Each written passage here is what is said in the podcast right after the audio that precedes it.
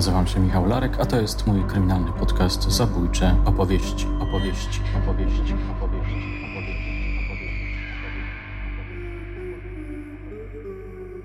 Zabójstwo taksówkarza Anatol, część pierwsza. Dziennik łódzki, numer z dnia 14 stycznia 1964 roku. 17-letni chłopcy zabójcami taksówkarza w Białymstoku. Na konferencji prasowej w prokuraturze wojewódzkiej w Białymstoku poinformowano 13 bieżącego miesiąca o szczegółach morderstwa dokonanego na białostockim taksówkarzu Władysławie W. Zabójcą okazał się 17-letni Anatol J. Pomocnikami byli jego rówieśnik Tadeusz W. oraz Wiesław S., który dopiero w kwietniu bieżącego roku ukończy 17 lat. J nie uczył się nigdzie i nie pracował, zaś W i S, synowie dobrze sytuowanych rodziców, byli uczniami jednego z techników w Białymstoku. Chłopcy od kilku miesięcy planowali zrabowanie samochodu i ucieczkę za granicę. Szóstego bieżącego miesiąca wynajęli taksówkę marki Wołga i kazali kierowcy jechać parę kilometrów za miasto. Po zatrzymaniu samochodu S wysiadł, aby stać na czatach, a J oddał do kierowcy taksówki trzy strzały w chwili, gdy ten wydawał mu resztę ze 100 złotych. Ponieważ chłopcy nie mogli wydostać samochodu ze śniegu, pozostawili wóz ze zwłokami kierowcy nieopodal drogi. Niedługo potem przechodzący drogą funkcjonariusz MO znalazł opuszczony samochód wraz z zabitym kierowcą. W i S wkrótce ujęto, J zatrzymano w pociągu niespełna 48 godzin od popełnienia morderstwa. S miał przy sobie pistolet typu Walter i kilkadziesiąt sztuk amunicji. J pistolet belgijski, z którego zabił kierowcę. W Melinie ukryli walizkę, w której znajdował się m.in. pistolet maszynowy z czterema magazynkami oraz nóż fiński, sprężynowiec i bagnet. Śledztwo zostanie wkrótce zakończone.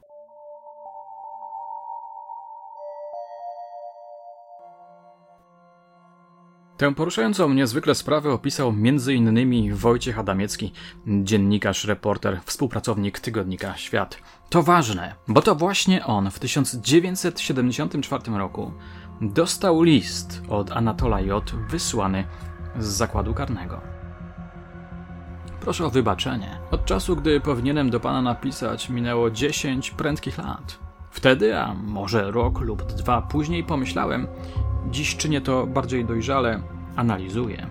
Przeszłość ma to do siebie, że człowiek chce, żąda, aby raz na zawsze, trwale i nieodmiennie stała się tylko przeszłością. Cóż, wiemy obaj, że historii nie można zniszczyć. To, co było częścią naszego tworzonego przez nas samych życia, nie może odejść od tak sobie, nagle, w wieczność zapomnienia. Tworzyliśmy je, musimy więc ponosić za nie pełną odpowiedzialność. Moja przeszłość jest ze mną czuje ją w sobie. Mężczyzna wyznał dziennikarzowi, że chciałby mu opowiedzieć, co czuł, co myślał, jak żył. Pomiędzy dziennikarzem a osadzonym nawiązała się korespondencja. W efekcie w 1977 roku na rynku księgarskim pojawiła się książka pod tytułem Zabiłem człowieka, przedstawiająca w intrygujący sposób historię młodzieńca, który pewnego dnia przekroczył moralną granicę i zabił człowieka. Co ciekawe, w 1980 roku Adamiecki wydał kolejną książkę w cztery oczy, opisującą życie Anatola po wyjściu z więzienia. Tak, tak. Ów zabójca skazany na dożywocie wyszedł w końcu na wolność.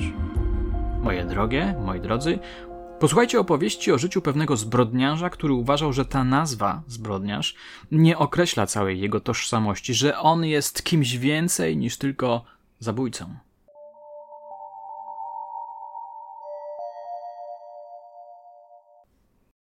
W domu był luksus, ale brakowało intymności, ciepła, braterstwa, opowiadał Anatol dziennikarzowi. Dom, czyli ojciec, milicjant o wojennej, dramatycznej przeszłości.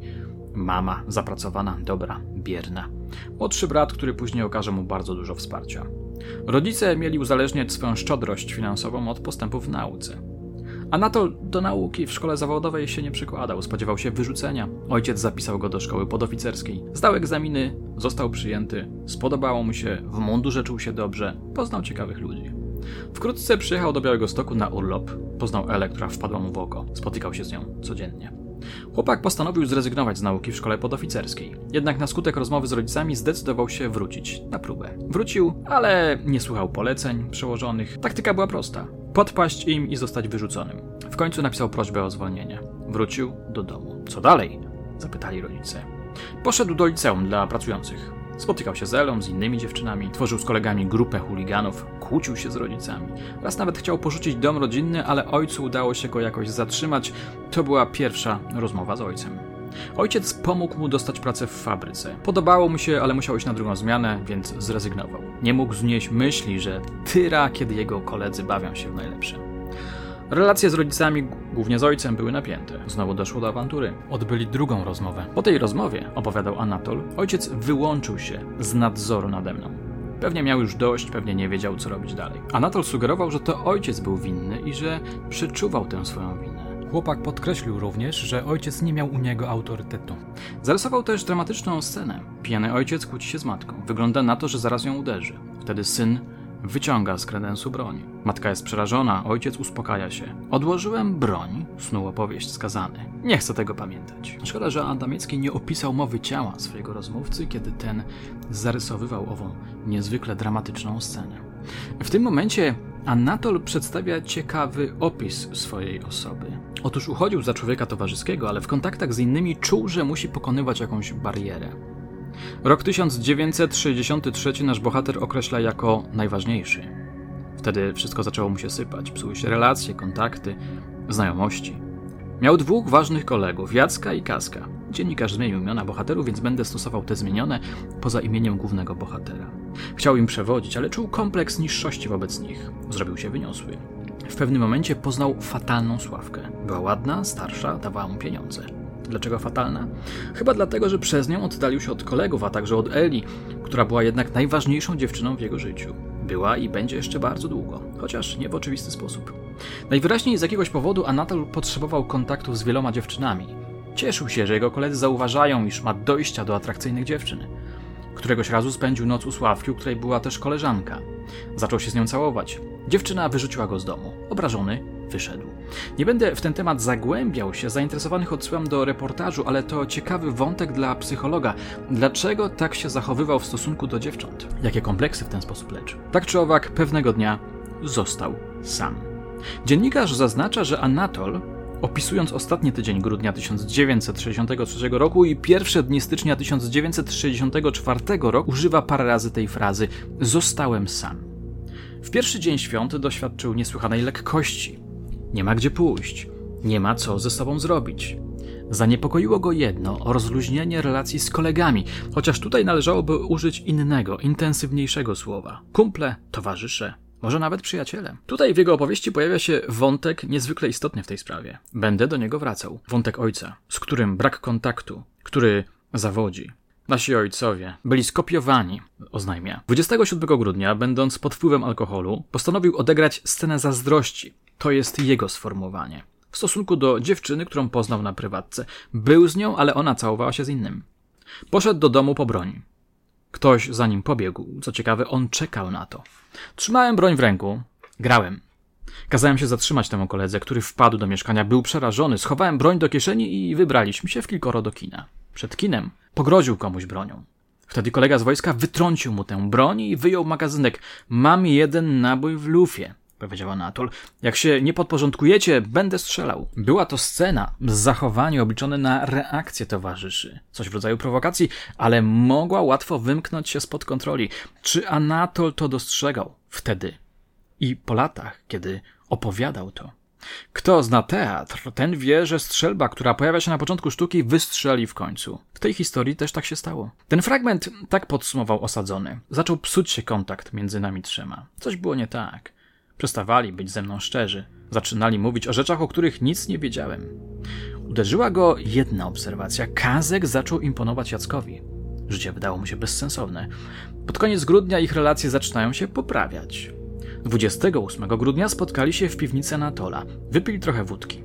W trakcie rozmów pojawił się pomysł, żeby coś zrobić. Coś, co zmieniłoby ich życie, wzmocniłoby ich przyjaźń. Wrócili do idei sprzed pół roku, kiedy planowali skok na PKO. Tym razem celem miał być taksówkarz. Nie, nie liczyliśmy na pieniądze. Najważniejszy w tym planie był samochód, wspominał Anatol. Ustaliliśmy, że należałoby pojechać do Warszawy, stamtąd na wybrzeże, do Świnoujścia, tam porwać szalupę, wypłynąć na morze, na morzu zatrzymać statek, który by nas zabrał i moglibyśmy popłynąć w świat. Pamiętam, że nie braliśmy nawet pod uwagę możliwości, iż pierwszym statkiem, który by nas zauważył, mógł być statek polski. W tym planie dostrzegam przede wszystkim młodzieńcze marzenie o wielkiej przygodzie, o której marzyli chłopcy z powieści młodzieżowych w tamtym czasie. Sen o morskiej przygodzie jako forma ucieczki przed ponurym światem, jakim był PRL. Przypomina mi to historię, którą opowiedziałem wam parę lat temu w odcinku pod tytułem Młode wilczki z Wałcza. Posłuchajcie fragmentu. Zaczęło się to od dość bulwersującego pomysłu. Postanowili napaść na kilka stacji paliw, żeby w ten sposób uzbierać większą gotówkę, a potem ruszyć do Niemiec. Potrzebowali do tego broni. Mieli ją ukraść znajomemu leśniczemu. Aby dojechać do jego leśniczówki, potrzebowali środka transportu. Samochód rodziców młodszego odpadał z oczywistych względów. W końcu wpadli na pomysł, że najprościej będzie zamówić taksówkę, w odpowiednim momencie obezwładnić kierowcę, wyrzucić go i uciec jego autem. W czasie składania wyjaśnień młodszy twierdził, że nie planowali zabójstwa. Napadu chcieli dokonać wieczorem, aby mieć później całą noc na dokończenie planu. Przygotowując się do akcji, kupili w jednym z czarnkowskich sklepów nóż kuchenny oraz linkę bieliźnianą. Dlaczego akurat wybrali tę datę? Trudno powiedzieć, nie mieliśmy czasu, żeby drążyć te kwestie. Kiedy Anatol opowiada o klarowaniu się tego planu, sięga po podniosły poetycki język. Chcieliśmy sobie dowieść, że we trzech możemy na siebie liczyć, że jesteśmy trzema ziarnkami piasku, które się znalazły w jakiejś ogromnej przestrzeni. Czy tak naprawdę to czuli, czy to bardziej uwznioślająca narracja zbudowana po latach? Tego nie wiemy. Chłopcy dogadali szczegóły. Termin napadu został ustalony na wiosnę. We trzech chcieliśmy zawojować świat, powiedział dziennikarzowi Anatol. Tymczasem zegar odmierza kolejne dni. Nieudany Sylwester, narastająca niechęć do miasta. W książce mowa jest o 4 stycznia, ale niedziela przypadła w tamtym roku jednak na 5 stycznia. Do Anatola przychodzi sfrustrowany Kazek, który mówi, że ma dosyć. Domowe awantury są już ponad jego siły. Chłopcy stwierdzają, że przystąpią do wykonania planu już 6 stycznia. W toku dyskusji postanawiają, że taksówkarzowi podarują życie i poprzestaną na jego steroryzowaniu. No chyba, że będzie się stawiał. Broń miał Anatol. Nie było więc kłopotu z uzbrojeniem. Po zatwierdzeniu planu Anatol popadł w stan letargu. Był kompletnie pusty, samotny. To, co mówił Adamieckiemu o swoim stanie psychicznym, jest bardzo ciekawe. Wspominał na przykład o dziurze psychicznej, o tym, że poczuł, iż jego światek zbudowany jest na bardzo kruchych podstawach. Brakowało mu dziewczyn, przy których realizował siebie. Ciekawe jest też, jak to mówił, jak to opowiadał, a mianowicie bezosobowo, wyraziście, dokładnie, rzeczowo, monotonnie. W końcu nadszedł 6 stycznia 1964 roku, dzień, w którym wystrzeliła strzelba, a raczej pistolet typu Walter.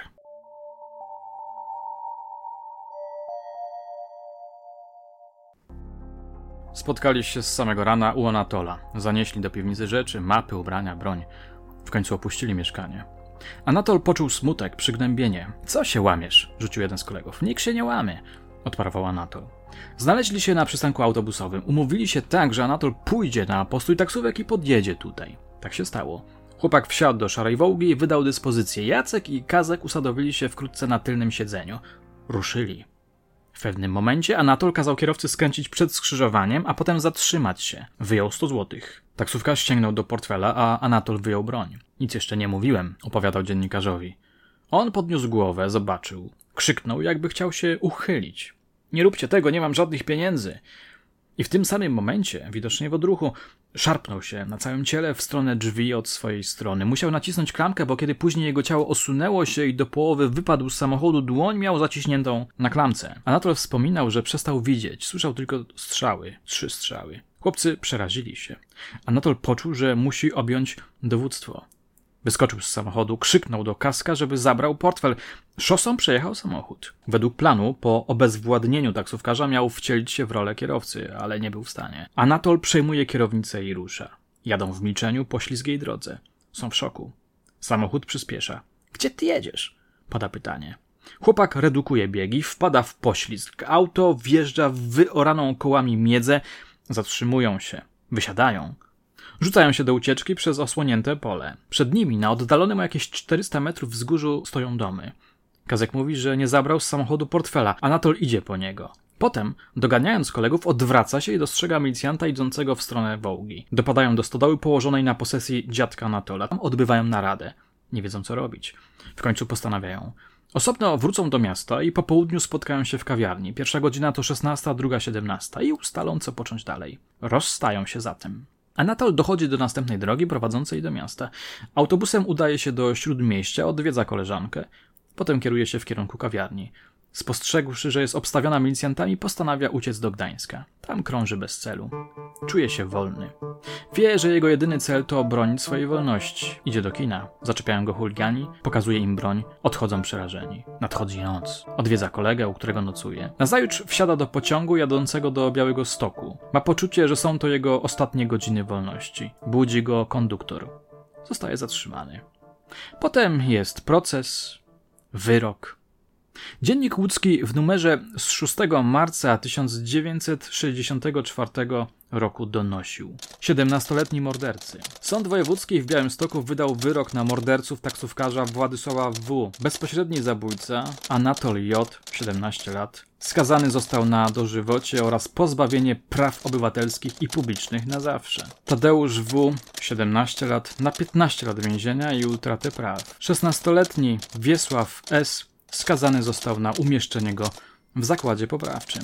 Na zdjęciu mała oskarżonych od lewej JWS. Ale tak naprawdę to dopiero początek tej historii. Anatol po zamieszkaniu w zakładzie karnym zaczął nowe życie. I o tym nowym życiu więziennym, a potem wolnościowym, chcę Wam opowiedzieć w następnych dwóch odcinkach, korzystając z intrygujących książek Wojciecha Adamickiego.